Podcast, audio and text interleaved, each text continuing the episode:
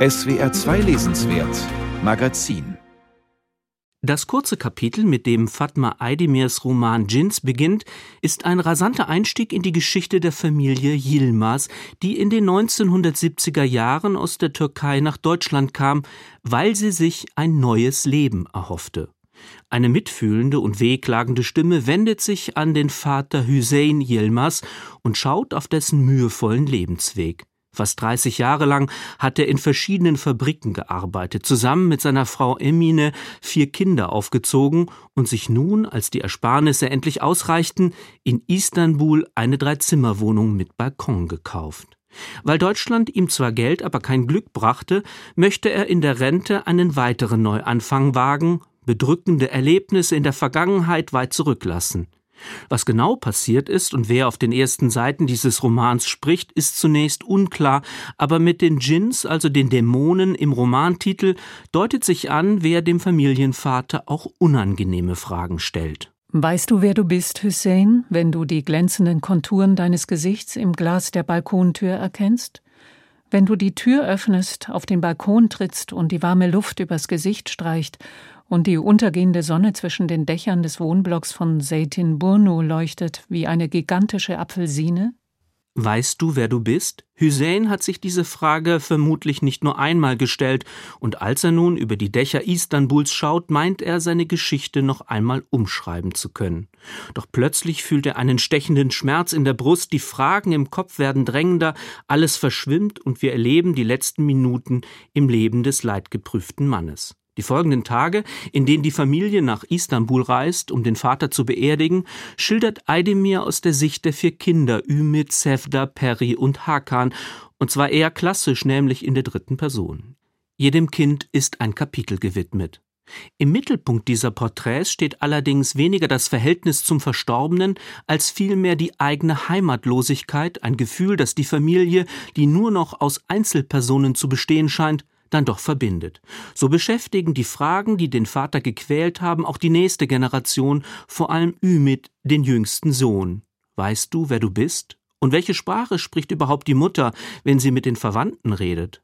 Ümit vermutet, dass es kurdisch war, weil ja auch in den Nachrichten ständig von Kurden die Rede ist, wegen der Festnahme von diesem Öcalan. Aber wie kann es sein, dass Ümit nicht mitbekommen hat, dass seine Mutter kurdisch ist? War sein Vater es etwa auch?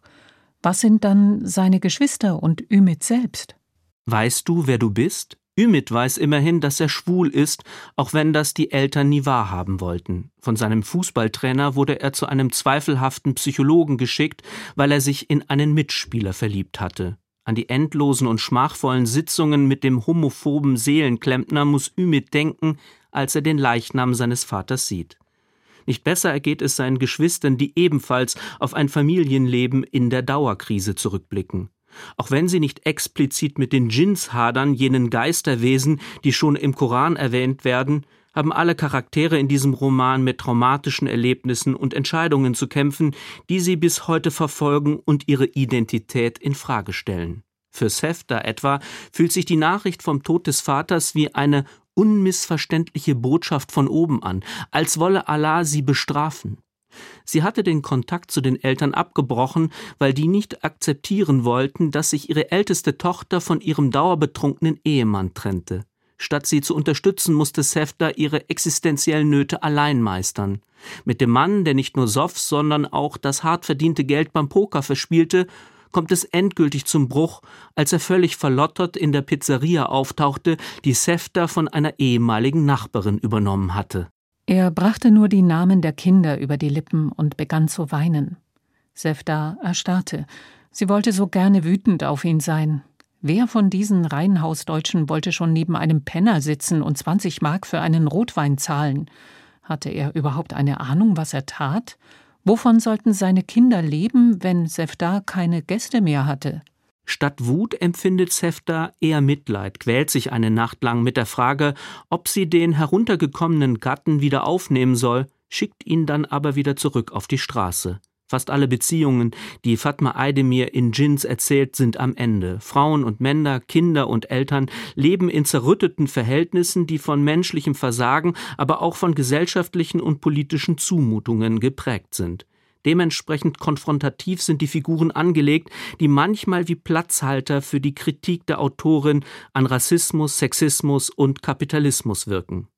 Im Grunde wird nicht klar, worauf der Text eigentlich abzielt. Handelt es sich um eine Migrationsgeschichte, um einen Familienroman, in dem allerlei wichtige Themen anhand der Hauptfiguren durchdekliniert werden? Vermutlich lässt sich der Roman als Anklage gegen gesellschaftliche Verhältnisse lesen, in denen die eigene Identität immer fremdbestimmt bleiben muss. So einleuchtend die These, so schwach die literarische Umsetzung, denn viele Passagen sind reichlich schematisch gebaut.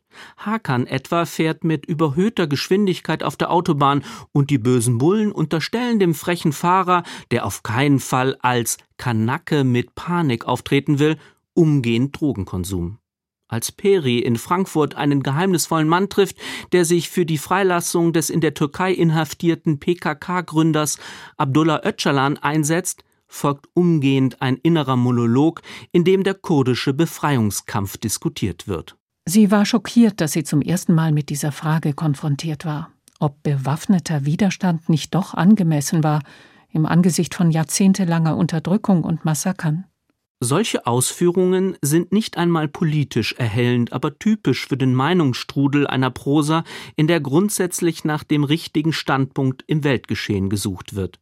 Anstatt etwas über das anstrengende Miteinander der Familie im kleinbürgerlichen Modellort Rheinstadt zu erfahren, statt den herausfordernden Alltag in bildstarken Szenen aufzulösen, die Reibungen zwischen Migranten und einheimischer Bevölkerung mal ohne Schwarz-Weiß-Malerei zu beschreiben, legt Eidemir den Fokus auf eine Zeit, in der die Kinder das Elternhaus schon verlassen haben. Die titelgebenden Djinn spielen im Mittelteil des Romans kaum eine Rolle. Statt zwischen den Zeilen und in den Köpfen der Protagonisten herumzuspuken, werden sie als Phänomen kurz mal erklärt und dann wieder nicht erwähnt. Die Porträts von Ümit, Sefter, Perry und Hakan sind gewiss als Skizzen der Vereinzelung zu lesen, erzählen aber nur indirekt vom oft beschworenen und völlig gestörten Miteinander der Familie. Auch deshalb wirkt die Auflösung des Elterndramas im Schlusskapitel, das neben einem symbolhaften Erdbeben auch noch eine Genderpointe enthält, seltsam überkonstruiert. Das Romanende entwickelt sich zu einem Überfluss zu einer Rachesuada, in der Sefta der trauernden Mutter zunächst Lieblosigkeit vorwirft und ihr schließlich einen feministischen Grundsatzvortrag hält. Es mag stimmen, dass Männer das Sagen haben, ja, aber damit sie das können, damit sie für immer alles bestimmen, dafür brauchen sie Leute wie dich. Frauen, die andere Frauen für immer klein halten. Vielleicht richten sich solche Sätze auch nicht an die Mutter im Roman, die nach solchen Belehrungen die Djinns und andere Dämonen nicht mehr zu fürchten braucht. Vermutlich wendet sich hier eine meinungsstarke Autorin an die eigene Fanbasis, die solche Zitate tatsächlich schon vor Erscheinen des Buches auf Twitter gefeiert hat, selbst wenn der künstlerische Ertrag eher gering ist.